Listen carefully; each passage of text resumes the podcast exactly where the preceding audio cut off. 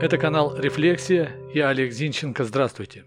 Оставив частную причину нынешних протестов, зададимся вопросом. За что бузим? Чего хотим добиться, граждане? Ну, допустим, власть пошла вам навстречу и выпустила Навального. Путин ушел в отставку и... Что дальше-то, друзья? За что боролись, так сказать? В конечном-то счете стратегическая цель у вас какая? Разрушить дворец в Геленджике? Ну нет, конечно. Вы, если верить вам, хотите в конечном счете построить демократию. Вот только возникает вопрос, а с чего вы взяли, что демократия – панацея от всех проблем? С чего вы вообще взяли, что демократия – это хорошо?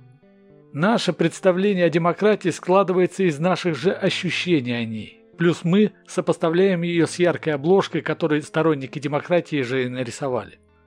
Если оставить глубокое прошлое зарождения демократии, которое, в общем-то, тоже наталкивает на мысль, как политическая система рабовладельцев вдруг стала идеальной для нас нынешних, хочется посмотреть на демократию современным взглядом. Но сначала несколько цитат. Их легко можно найти в Википедии. Вот что говорил Платон. Демократия – это власть завистливых бедняков. Он утверждал, что избыточная демократия неминуемо влечет за собой тиранию. Аристотель называл демократией правление большинства неимущих граждан в интересах исключительно данного большинства. Он считал такое правление искажением идеальной формы народовластия. Ну что, все еще продолжаете горячо любить демократию? Тогда перейдем к событиям более близкой истории. 5 марта 1933 года на, заметьте, демократических выборах Национал-социалистическая рабочая партия Германии получила 288 мест в Рейхстаге. Чуть позже специальным постановлением была запрещена коммунистическая партия Германии, а их мандаты аннулированы. И 24 марта 1933 года новый Рейхстаг принял закон о чрезвычайных полномочиях, развязав руки Адольфу Гитлеру не только для полного захвата власти, но и для уничтожения сотен миллионов человек. Гитлер Дитя демократии. Очень далеко? Хорошо, вот вам ближе.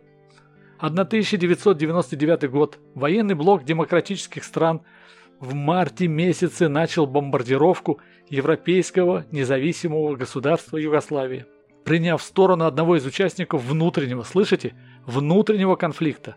Бомбили Югославию свободолюбивые граждане три месяца. В итоге Югославии больше нет. 20 век. Нужен 21 век. Пожалуйста. Демократические США вторглись в независимый Ирак. Предлог настолько был надуман, что даже стыдно повторять. Итог. Страна в руинах, национальный лидер публично казнен. Торжество демократии, так сказать. Я уже не буду говорить о преследовании людей, чье мнение не совпадает с официальным или культивируемым в, диком, в демократическом обществе. На дворе 21 век, а там все еще в ходу спекулирование цветом кожи, половой ориентации, делением на мужчин и женщин. Все это демократия. Демократия ли у нас в России? Нет, конечно. У нас скорее придуманный большевиками демократический централизм. Цитирую. Демократический централизм – это форма государственного устройства, основанная на обязательности решения вышестоящих органов для нижестоящих при выборности всех органов и подотчетности их нижестоящим – вот так. Коммунисты под прикрытием демократического централизма столько бед России принесли, что все плюсы меркнут на этом фоне. И все-таки на фоне западных демократий наше прегрешение цветочки.